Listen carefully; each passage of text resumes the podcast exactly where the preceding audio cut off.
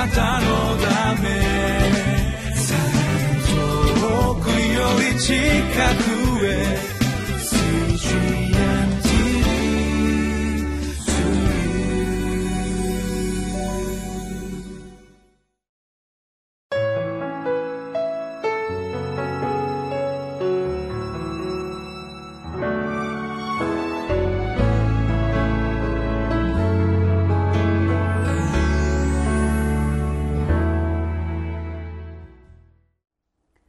習志野キリスト教会山田泉です。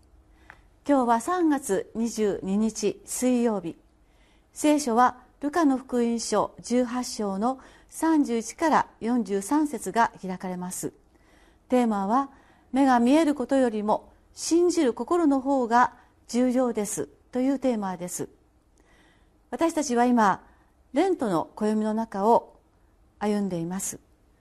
今日の聖書の箇所はイエス様の足取りがいよいよ。エルサレムへと近づいていくところをご一緒に読むことになります。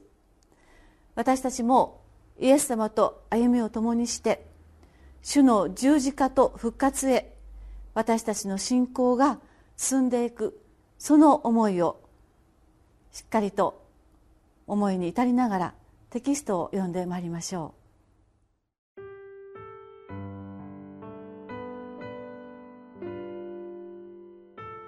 ルカの福音書18章31節から43節さてイエスは十二弟子をそばに呼んで彼らに話された。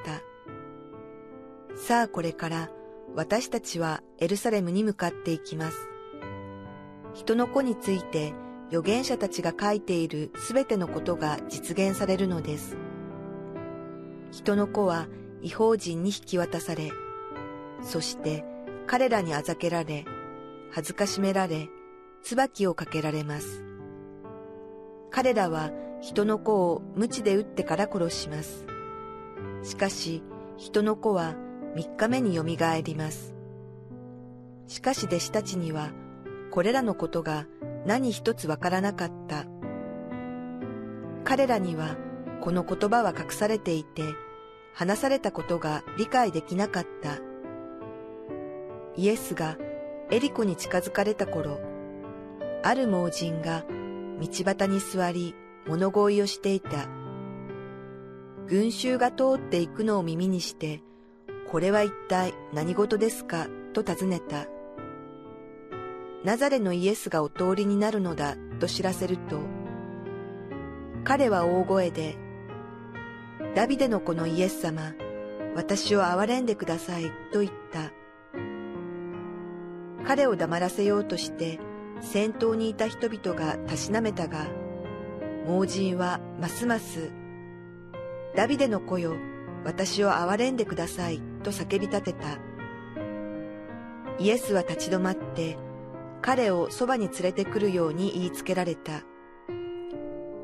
彼が近寄ってきたので、私に何をしてほしいのかと尋ねられると、彼は、主よ、目が見えるようになることです、と言った。イエスが彼に、見えるようになれ。あなたの信仰があなたを治したのです、と言われると、彼は立ちどころに目が見えるようになり、神をあがめながらイエスについていった。これを見て、民は皆神を賛美した。今日のテキストの31から34節にここでは3度目となるイエス様の受難予言受難予告がされています。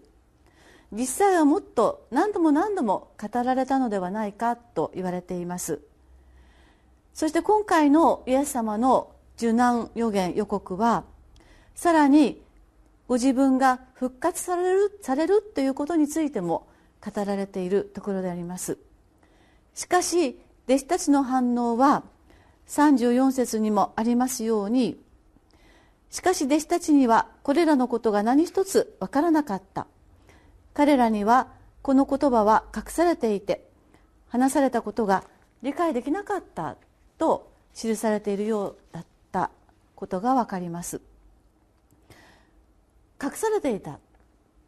このことが本当にこのお弟子さんたちに分かるようになっていくのはペンテコステの後からです。つまり精霊が彼らにこのイエス様の十字架と復活ということを心の奥深くからしみるように分からせてくださる力だったんです。私たちもそうです。精霊がなかったなら何度十字架を聞かされても何度復活の聖書の記事を読んでも私たちは「はあ」というだけで響いてこないでしょう。私たちに精霊が注がれる時。私たちに精霊が働く時に。イエス様の十字架と復活が私たちにとってはどんなにか感謝で尊くそして力となって働きかけてくることでしょうか。弟子たちのこの時の反応はぼんやりとしていたものだったのですけれどもそれとは対照的に一人の盲人のお話がとても大きなスペースを割いてその後に続きます。見てみましょう。エリコというところにイエス様が近づかれた時のことです。一人の盲人がしかも物乞いをしていた盲人が辺りの気配をその騒がしい気配に反応して「何かあるんですか?」と尋ねるわけです。36節に彼はひるむことなく誰彼となく尋ねたことが書かれていますね。ちょっと読み出します。36節です。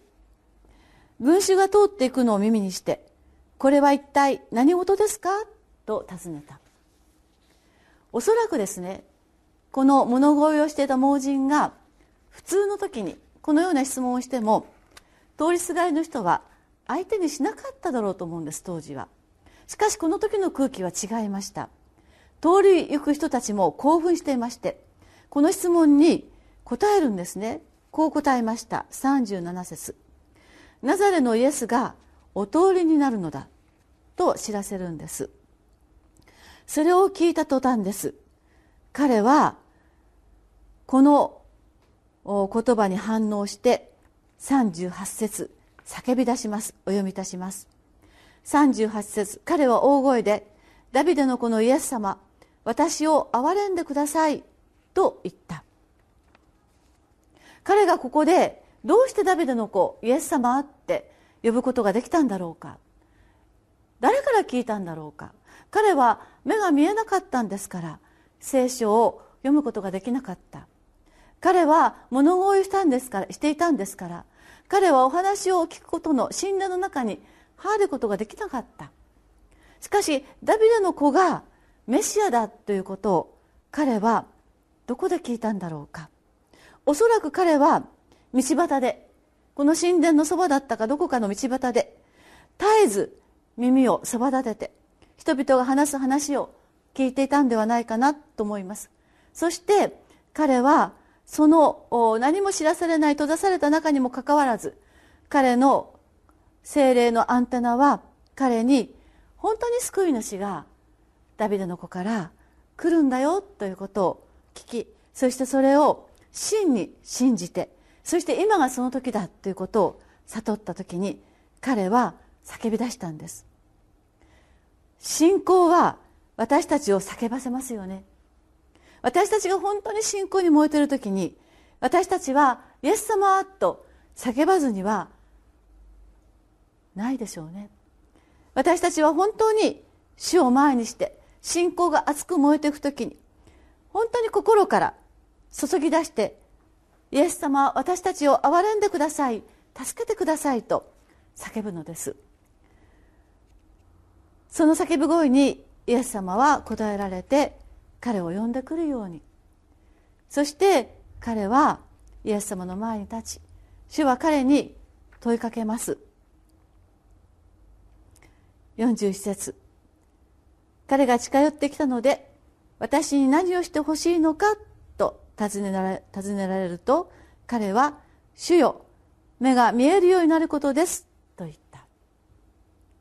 当たり前のように聞こえるこの答えなんですけど私はすごいと思います。当時ですねこの当時多分生まれついて目が見えなかった方がもう目が見えるようにっていう希望を持つことすらなかったんではないかなと思うんです。これはもうしょうがない。自分が目が見えないのはしょうがない。だからせめてあとは楽に生きれるように。もう物乞いをしなくていいように。そこから求めるのが多分一番欲張りな精一杯の望みだったんではないかなと思います。しかし彼は信仰のアンテナを持って張ってそして信仰を持った彼はそうではなかった。望み得ないことを望んでもできると信じる信仰を持っていた。それは私は生まれて一度も見たことがない目だけれどもこの方には見せてくれることができるはずだと思ってイエス様に祈るんですね。主は今日あなたに通っていると思います。何をしてほしいですか？と。私たちはその時何と答えるでしょうか？もしかしたら本当に大事なことを諦めてしまってじゃあせめても少しはもう悩まないようにしてくださいとかせめて私がもうちょっと楽にできるようにしてくださいと求めていたとしたらばそれはこの盲人の信仰からもっと学ばなければならない。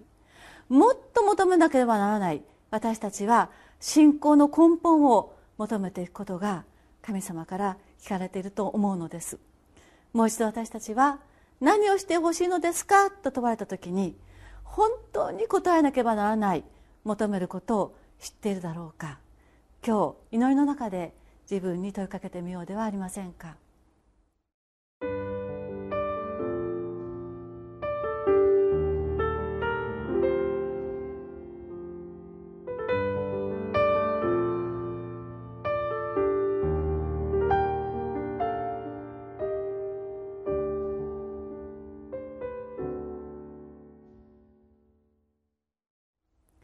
盲人は私が見えるように目を開けてくださいとイエス様に求めました。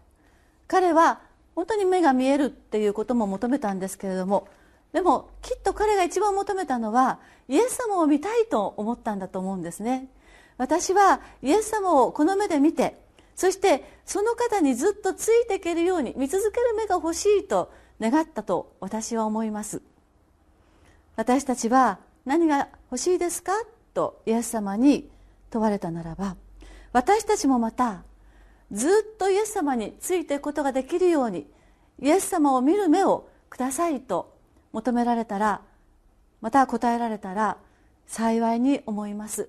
私たちが求めるのは物や力や幸運ではなくて生涯イエス様を見てイエス様についていくことができるイエス様を見続ける目をくださいと私たちも答えて祈ってまいろうではありませんか。